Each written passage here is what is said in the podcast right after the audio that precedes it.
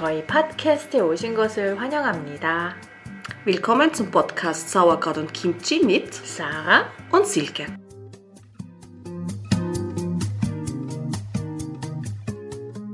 Ja, willkommen nochmal zu unserem Sauerkraut und Kimchi Podcast. Ähm, wir haben uns gedacht, wir wollen uns gleich ganz am Anfang vorstellen. Ganz kurz zu mir. Mein Name ist Silke. Ich bin jetzt fast schon 45 Jahre alt, bin Leitung und Elementarpädagogin.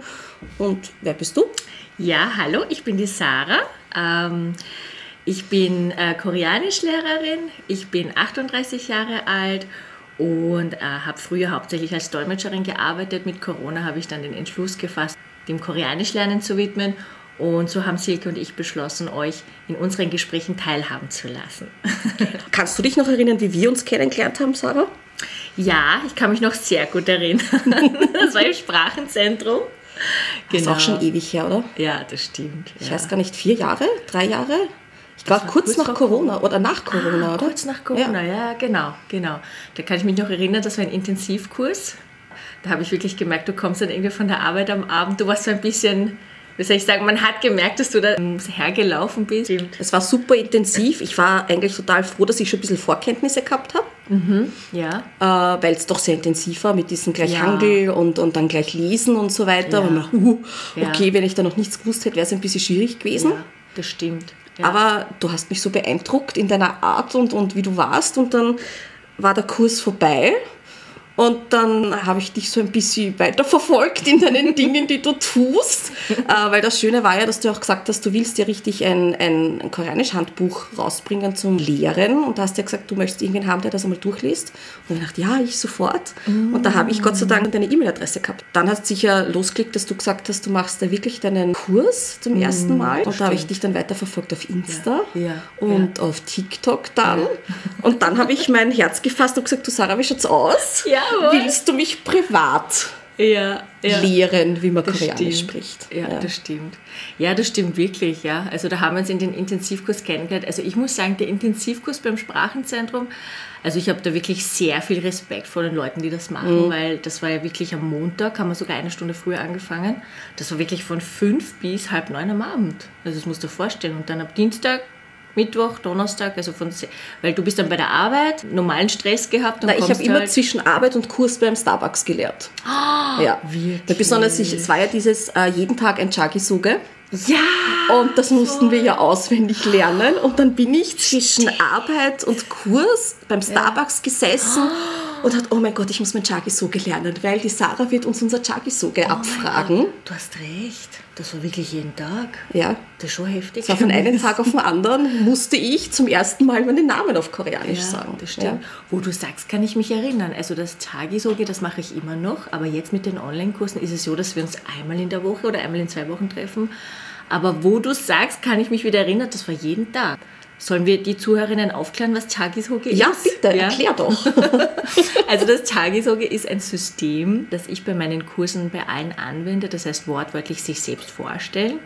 Und ähm, im Sprachenzentrum haben wir das so gemacht, dass du gleich in der ersten Stunde äh, zwei, drei Sätze zum Thema, wie stelle ich mich vor. Also hallo, ich bin die Silke, ich bin Österreicherin, ich lerne gerade Koreanisch. Am nächsten Tag hast du die drei Sätze wieder gesprochen, dann hast du wieder zwei neue Sätze gesprochen und dann musstest du die fünf Sätze sprechen.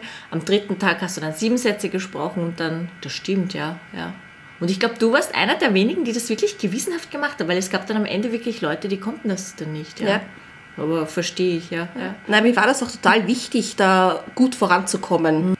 Also ich muss dir sagen, wirklich Silke, wenn man, wenn man unterrichtet, ja, und überhaupt in einem Präsenzkurs sieht man das noch mehr. Ma- Es haben alle dieses, okay, ich bin jetzt voll gespannt, was kommt jetzt auf mich zu und aber du warst halt wirklich einer der wenigen, du bist dann wirklich gesessen und du hast so leuchtende Augen gehabt, ja. Also du bist wirklich hinten rechts gesessen. Ja. Ich glaube, neben der anderen Teilnehmerin, die hatte so braune Haare. Richtig, ja. Ich glaube, die war Spanierin oder so, gell? Ja. Und alle haben freundlich geschaut, aber bei dir habe ich echt gemerkt, irgendwas leuchtet bei dir. Ja. Und das sind dann auf langfristig dann wirklich Leute, die dann halt echt äh, diese Überzeugung haben, dann beim Koreanisch lernen und einfach so viel Spaß haben. Also. Bist du eigentlich dazu gekommen, dass du sagst, du gehst von deinem Dolmetscherjob als Lehrerin? Was, was war das dahinter? Was war deine Intention, dass du sagst, du willst das machen? Da haben also einige Faktoren mitgespielt. Also die Dolmetscher, ähm, die Gerichtsdolmetscherschiene habe ich sehr gerne gemacht. Die waren unheimlich spannend, weil man kann sich das ungefähr so vorstellen. Du hast eine Woche, bist du bei irgendeiner Technikdolmetschung, in der zweiten Woche bist du bei Steuerhinterziehung, bei der dritten Woche bist du bei äh, Diebstahl. Aber ich habe echt gemerkt, dass mich das, ähm, das ist halt voll anstrengend, ja, weil du hast in dem Sinne überhaupt keine Routine und das ist das Gefühl, du musst dich überall nur einlesen. Und dann ist Corona gekommen, da habe ich gemerkt, dass ähm, dann auch da etwas passiert in der Dolmetscherschiene und das Unterrichten selber hat mir dann so viel Spaß gemacht und da habe ich mich einfach entschieden, ich mache einfach das, was mir Spaß macht. Mhm. Ja. Tut es dir noch immer Spaß? Also tut es ja. dir noch immer, macht es ja. dir noch immer Spaß? Ja. Es macht mir noch sehr viel Spaß, ja. ja. Wollen wir vielleicht auch erzählen, warum wir diesen Podcast machen? Auf jeden Fall. Ja. Warum machen wir, warum machen wir das? wir, wir, machen das da deswegen, weil äh, in der Zeit, wo die Sarah und ich dann gemeinsam intensiv äh, Online-Kurse gemacht haben, ich immer mehr gemerkt habe, boah, ich will mit dieser Frau irgendwas machen. Ja? Mhm. Ich habe so das Bedürfnis, mit der irgendwie was zu tun, hatte aber noch nicht äh, den Mut dazu, weil man ja doch in diesem Verhältnis ist, äh, Lehrerin und Schülerin. Ja? Äh, will man dann äh, über die Grenzen drüber schreiten? Ja, soll man oder soll man nicht? Und dann habe ich von dir äh, einen Anruf gekriegt oder besser eine Sprachnachricht bekommen. Mhm. Du Silke, ich habe da voll was im Kopf, bitte können wir telefonieren. Mhm. Voll. Und äh, dann habe ich mit dir telefoniert und ich war aber gerade da bei, einem, äh, bei einer Firmenfortbildung, liegt dann da in meinem kleinen Hotelzimmer auf meinem Bett und telefoniere da so mit dir und du erzählst, du Silke, ich habe da eigentlich voll was im Kopf. Mhm. Ich würde so gerne Art Buchclub machen, so wo sich Menschen zusammenfinden, die gern Koreanisch lernen möchten, mhm. aber eben ganzheitlich mit Reden, Texte besprechen, vielleicht noch Essen kochen und diese Dinge. Und ich liege da auf meinem Bett mit Herzklopfen und so richtig wie Füße wackeln und diese Dinge und, was, oh, und, und die Sarah redet und die redet und ich sage, Sarah, sorry, darf ich dich unterbrechen? Weil du auch gemeint hast, na, ich weiß aber nicht, wie ich das los und was hältst du von der Idee und wie soll ich das angehen? Und ich habe gesagt, du Sarah, ich finde das gigantisch. Ich finde das so eine extrem tolle Idee. Ich als Schülerin würde mir sowas so wünschen, mhm. mit Menschen in Kontakt zu kommen, die genau die gleiche Leidenschaft da eigentlich haben. Und dann sagst du, aber ich weiß nicht, wie ich es aufziehen soll. Und ich habe gesagt, na, du hast Lust, soll ich dich unterstützen? Und dann hat man irgendwie so am Telefon gespürt, ich weiß nicht, ob du das noch weißt, dieses, oh mein Gott. ich habe nur gern, ich habe nur Herzklopfen gekriegt, weil man dachte, oh Gott, ich komme vielleicht jetzt wirklich von dem, was ich mir gerade so wünsche, ja. mit der Sarah voll zusammen, dass wir da vielleicht echt was machen. Mhm. Und dann haben wir uns ja äh, ganz gemütlich auf einen Café getroffen, haben so mal ein Brainstorming gemacht und gesagt, weißt was, um uns einfach jetzt in unserer Freundschaft zu festigen und mm. da jetzt wirklich gut was zu tun, wir starten einfach voll mit einem Podcast. Ja. So ja. war das. Ja? Das stimmt, ja. ja. Ich kann mich noch an das Gespräch sehr gut erinnern, weil das klingt jetzt komisch, aber irgendwie war ich dann auch nervös, weil du hast das richtig angesprochen. Wo sind da jetzt die Grenzen? Weil ja. eigentlich sind wir ursprünglich Lehrerin ja. Schülerin. Das klingt jetzt so komisch, aber es war halt so. Ja, ja. Und ich will dann sozusagen als Unterrichtende dann auch nicht irgendwie, wo ich sage, okay, das ist jetzt deine Privatsphäre, meine Privatsphäre, mhm. lernen Koreanisch. Aber weißt du, man spürt das einfach wirklich beim also ich habe allgemein, bin ich sehr, sehr glücklich über die Teilnehmer in meinen Kursen, aber es gibt dann wirklich Menschen, wo du ganz, ganz stark spürst, da passt einfach die Chemie, du fühlst dich wohl, da passt die Energie, wir sind auf der richtigen Wellenlänge. Wenn du online Koreanisch unterrichtest, du erreichst zwar sehr viele Leute, aber mir hat das so gefehlt, dass man sich wirklich zusammensetzt ja, und sagt, na, wie geht's dir mit Koreanisch lernen oder so. Oder so wie du es heute gemacht hast, du hast Kimbab selber gemacht und mitgenommen, ja. Und ich habe mir letzte Woche schon gedacht, oh mein Gott, ich habe so Lust auf Kimbab, ich habe das so lange nicht gegessen. Und sowas hat mir einfach so gefehlt. Und ja, das ist der Grund, warum wir das gestartet haben. Weil wir, die Silke und ich, wir waren dann der Überzeugung, das erste Mal, wo wir uns im Café getroffen haben, haben wir, glaube ich, tatsächlich zweieinhalb Stunden durchgeredet. Richtig, ja. Wirklich ohne Pause. Richtig. Das habe ich ganz selten. Und wenn du normalerweise mit jemandem bist, ja, das ist einfach so. Du redest zwar mit der Person oder du, und du bist dann nachher müde. Aber wir haben dann zweieinhalb Stunden miteinander geredet und das war so ein Gespräch, wo ich gemerkt habe, okay, ich gehe da mit Energie raus. Ja. Aber das war doch schon immer so bei uns. Wenn wir unsere Online-Kurse gemacht haben, kommen wir beide so rein, so, okay, ich habe heute schon acht Stunden gearbeitet und wie geht's dir? Und ich so, ja, bei mir ist auch ziemlich. Und kaum war der Kurs vorbei, wir, ah, ja, und oh, das war so toll. Und ja, sind dann rausgegangen aus dieser Zeit und da merke ich einfach, wir geben uns auch so viel Energie und deswegen starten wir das auch jetzt. Richtig, genau. Und wir haben vor, bei diesem Podcast auch wirklich zu drüber reden, jetzt auf einem Anfang definitiv diese beiden Seiten zu beleuchten. Was sind so Hürden beim Koreanisch lernen von der äh, Schülerseite und eben von der Seite einer Lehrerin?